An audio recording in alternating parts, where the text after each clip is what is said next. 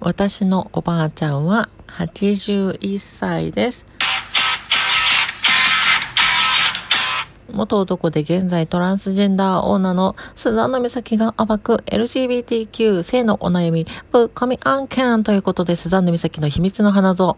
え？秘密の花園ラジオトーク公式番組でございます。本日も笑顔、ハート、ネギボタンをポチポチ押しながら聞いてくださいねっていうわけで、今回のお題はこちらです。ならない。えー、男性、男から女に性転換し、60歳になった老後の生活はどうなるということで、まあ、老後の話ですね。結構ね、需要あるんですよ、この話題。あの、トランスジェンダーの老後はどうなるのってことなんですが、まあそうですね。私が知ってる人で最高齢のトランスジェンダーは60代の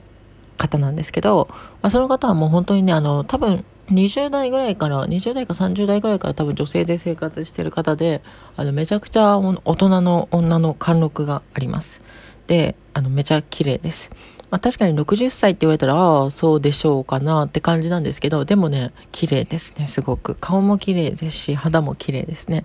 だから多分若い頃から、ケアとかをね、怠らずに、頑張ってきたんだろうし、多分ね、美容業界っていうかそのショーパブとかそういった業界で働いてきたんでしょうね。で、顔はね、整形とかしてるのかなっていうとそういうわけでもなく、まあ、普通に、多分、何も整形してないと思うんですけど、でもかなりね、女っぽい見た目の顔をしてますね。うん。で、その方はもう性転換も終えて、おそらく戸籍もね、女性に変えてるとは思うんですけど、まあ、その、老後のニューハーフっていうかトランスジェンダーの老後で気になるのってやっぱりその一番若い人が気になるのは寿命ですよね。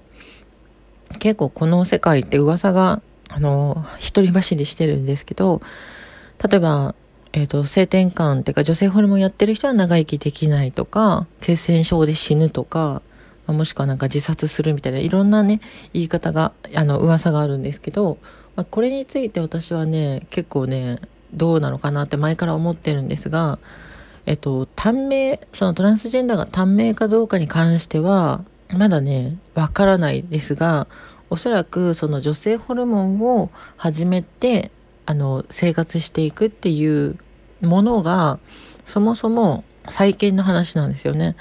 そのニューハーフって言葉は70年代の後半ぐらいから出てきたんですけど、80年代やったかな。まあ、その、それまではね、オカマとか呼ばれてたんですよ。で、そのニューハーフというか女性ホルモンをするっていうことで、まあ、体がね、より女性らしくなるっていうことで、なんか新しい世代みたいな形でニューハーフみたいな感じで呼ばれてたんですけど、で、その人たちが当時ね、20代だったとすると、えっと、1970年とか、それぐらいに20代ってことなので、まあ、おそらく今、70とか、それぐらいの年齢なんですよ。だから、カルーセルま、えー、マキさんとかがその世代の人たちなんですけど、だから、カルーセルマキさんより上の人たちっていうのは、まだ女性ホルモン注射とかをしなかった人たちなんですよ。そのオカマとかニューハーフっていう人たちで言うと。なので、あの、長生きするかどうかっていうのがちょっとまだわからないっていうのはそういう理由ですね。とはいえ、カルセルマキさんが、まあ、70代でまだ現役っていうことも考えると、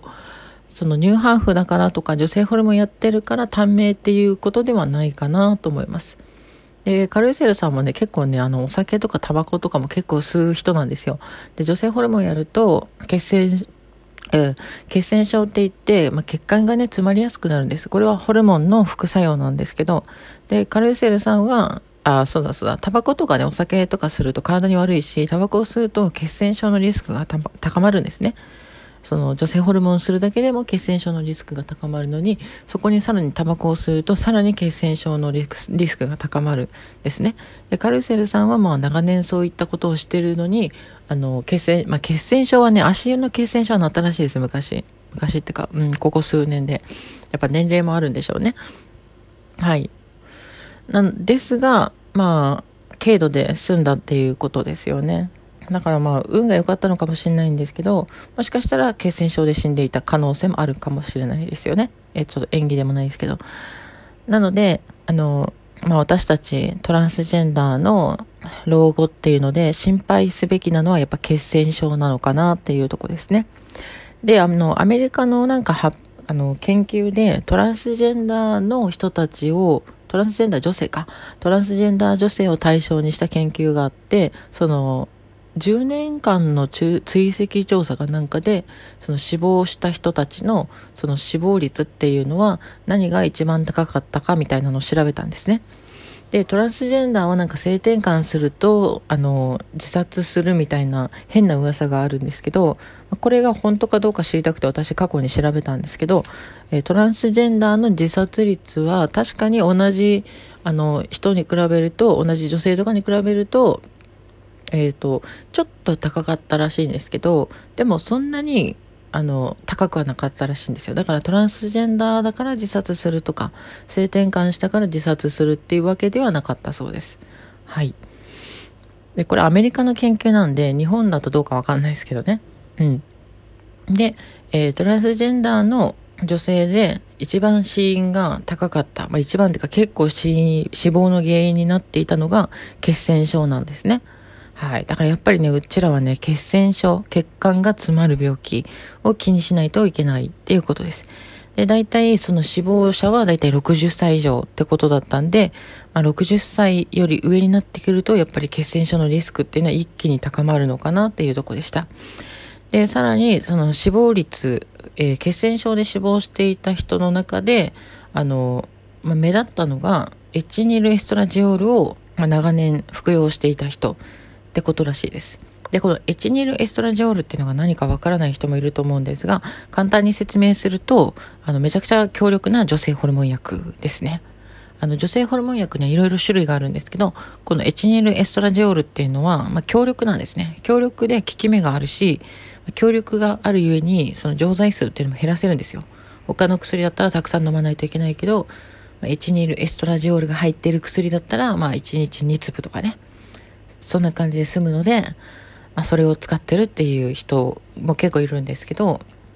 ただし、まあ、60歳以上になって、さらに長年そのエチニルエストラジオールが入っている有効成分の薬を使い続けると血栓症のリスクが高まるという研究結果が出ていますので、まあ、今ですね、エチニルエストラジオールを使われている方、そして今後もずっと使っていこうとお考え中の人は、ちょっと60代超えてきたらちょっと他の薬に変えた方がいいかもしれないですね。ってとこですかね。もちろん、あの、確実に死ぬというわけではなく、死亡リスクが、まあ、高まったっていうだけなので、絶対死ぬってわけじゃないんですが、まあでも気をつけた方がいいかもしれないなってとこですね。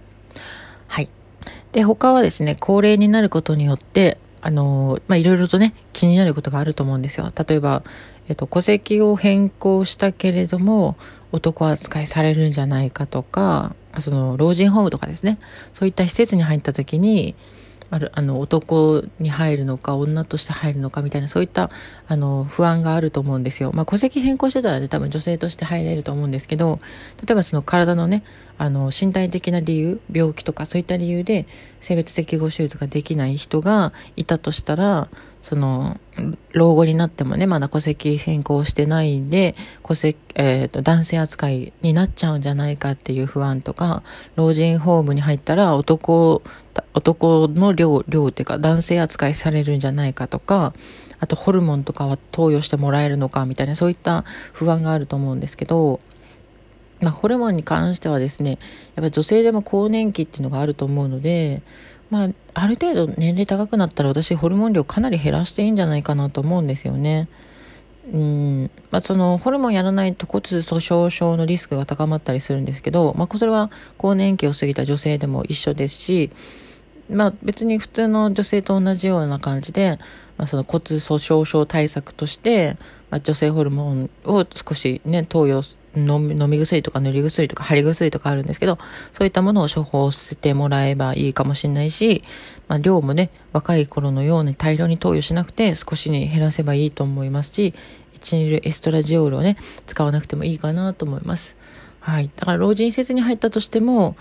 あの、まあ、そこがちょっと不安だと思うんですが、多分ね、今の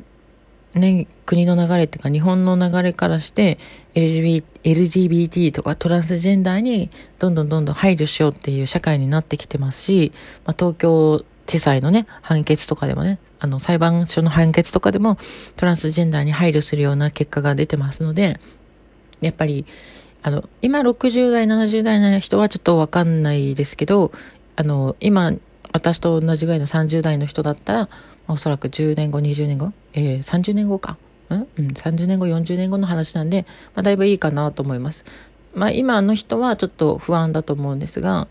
まあ、最高裁、最高裁じゃない、裁判官の裁判所の判決とか、えっ、と、アメリカでのね、判決とかもいろいろありますし、